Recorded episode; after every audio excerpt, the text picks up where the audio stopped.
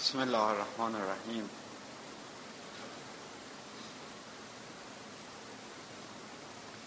یک کلمه و یک جمله در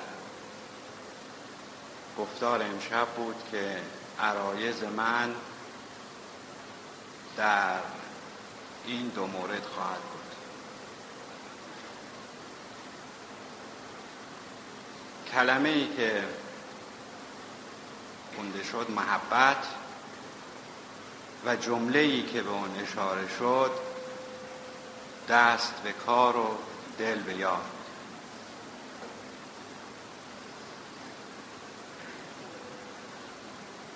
چه که عرفا می‌گویند این است که بایستی نسبت به محبوب و معبود محبت و اشتیاق رو به حد وافر رسوند و در حد اعلای خودش در قلب خودمون بپرورانیم.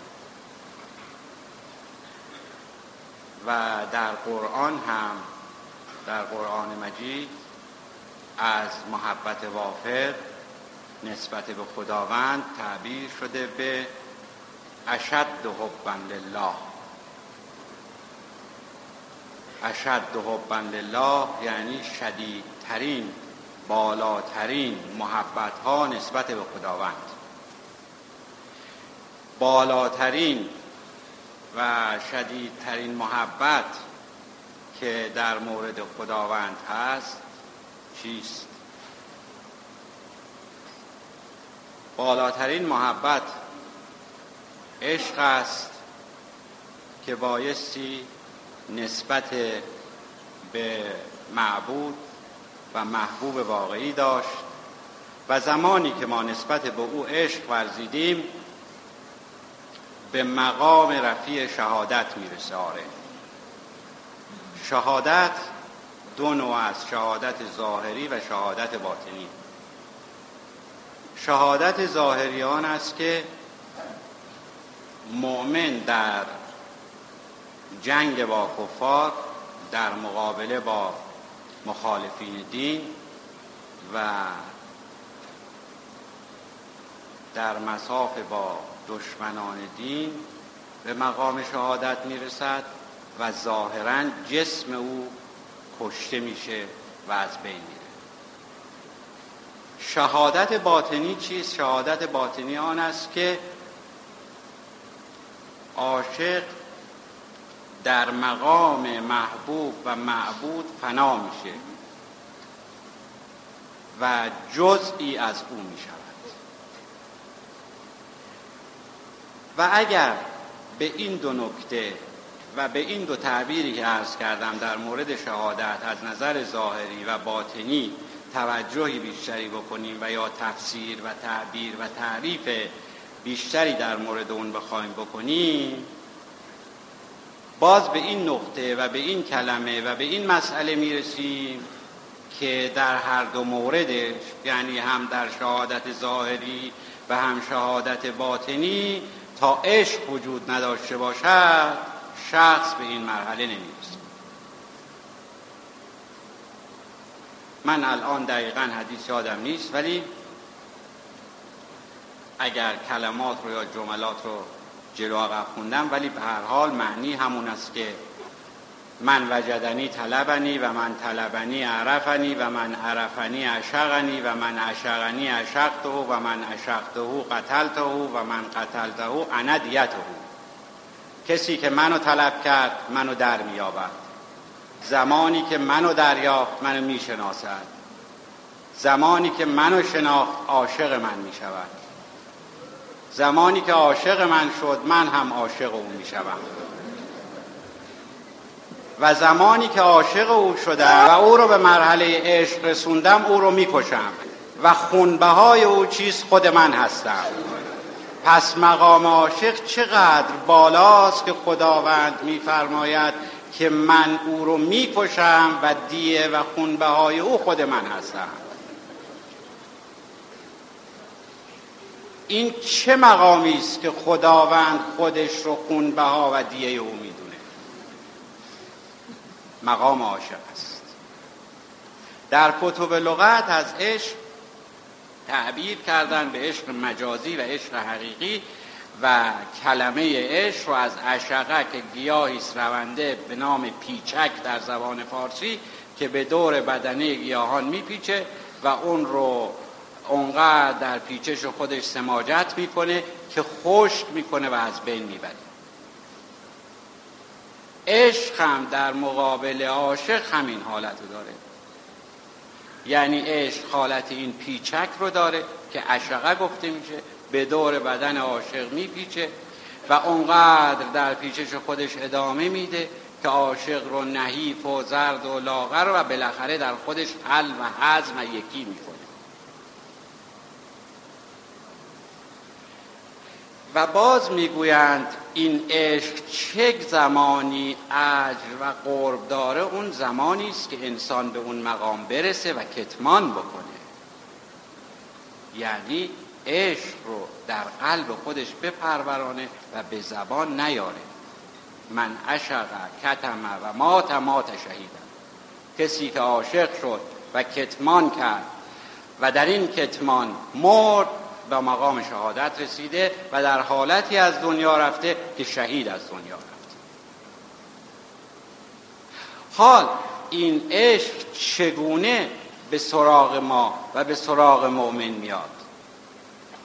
ما معتقدیم که این عشق امکان پذیر نیست الا به ولایت علی ابن ابی طالب و ولایت علی ابن ابی طالب حسنی و من دخل حسنی امن من عذاب ولایت علی ابن ابی طالب حساری است که هر کسی داخل اون حسار بشود ایمن می شود از عذاب من. و چگونه می توان وارد این حسار شد؟ با دست زدن به دامان ولایت اون بزرگواران. و چگونه می توان اون رو تداوم داد؟ تداوم بخشید و رونق داد و به حالتی در آورد که همیشه و در همه حال اون همراه ما باشه در حالتی که دستوراتی رو که به ما دادن اجرا کنیم. چه دستورات شریعت و چه دستورات طریقت. یا به عبارت دیگر چه دستورات غالبیه و چه دستورات قلبیه. دستورات قلبیه چیز؟ همون ذکر و فکری است که همیشه ما بایستی با خودمون داشته باشیم. اگر اون چیزی رو که به ما دستور دادن همیشه با ما باشه مسلما اون چیزی است که محبوب می‌خواد و ما رو به همون مقام که شهادت ظاهری و باطنی باشه میرسونه. و تداوم بخشیدن به آن است که مؤثر در وجود عارف خواهد و مهم این است که اون ذکر و فکر رو که عاشق می‌گیره از دست محبوب خودش بگیره نه از هر کسی. از دست اون کسی که مجاز هست به دادن این. و همیشه تداوم به این ببخشه. و مهم این است که شخص عاشق ذکر و فکر رو از زبان محبوب بشنود و بگیرد. داستان اون دختر هندو که مکرر است کردم و پسر مسلمان که عاشق میشه بر دختر هندو و وقتی که عشق خودش رو به او اظهار می‌کنه دختر هندو به اون می‌گوید مگر دیوانه شدی؟ پسر مسلمان همین رو برای خودش ذکر قرار میده. به هر جا میره با هر کی صحبت می‌کنه هر کلامی رو میگه در جواب هر کسی هر صحبتی به اون می‌کنه در جواب فقط این جمله رو این جوان می‌گوید که مگر دیوانه شدی؟ تا اینکه به پادشاه برخورد می‌کنه. پادشاه از او حالی می‌پرسه احوالی می‌پرسه جواب پادشاه رو هم همین می‌گوید که مگر دیوانه شدی. شاه کنجکاو میشه که چرا این جوان چنین جمله رو به او گفته. اتباع دربار رو جمع می‌کنه و تصمیم به مداوای جوان می‌گیره.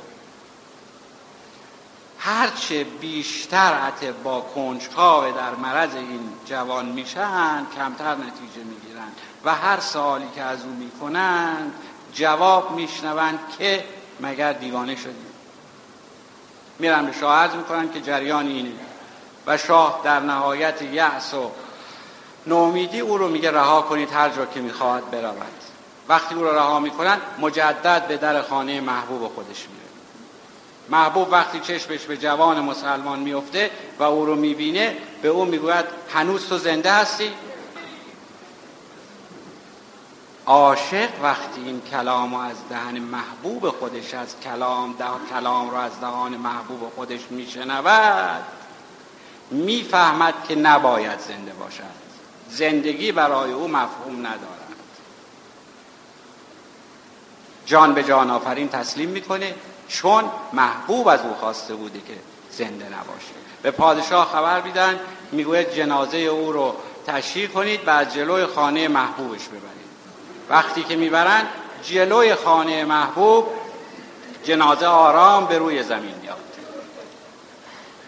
به دختر هندو خبر میدن که جنازه عاشق تو دم در است. او به محض این که میاد پهلوی او و نگاه جنازه می‌کنه آرام در کنار جنازه میخوابه و او هم جان به جان آفرین تسلیم عاشق و معشوق یکی میشن ترسم ای فساد گر فستم کنی ناگهان این نیش بر لیلی زنی. من کیم؟ لیلی و لیلی کیست من؟ ما یکی روحی من در دو بدن. اینجا عاشق و معشوق یکی شدن و یک روح در دو بدن شد. چرا؟ چون ذکر و فکری رو که او بهش داده بود تداوم بخش محبوب زمانی که می‌بیند که عاشق او این چنین دستورش رو اجرا می‌کنه و به تداوم ذکری که به او داده می‌پردازه او هم از جان خودش در مقابل او دریغ نمی‌کنه و جانش رو به او تسلیم و همینطور در مقابل فکر فکر اون چیزی است که دستور به ما دادن که بایستی همیشه با ما باشه. همیشه در قلب ما باشه. همیشه فراموشش نکنیم و همراه ما باشه. باز می‌گویند که فرهاد بیش از یک بار شیرین رو ندید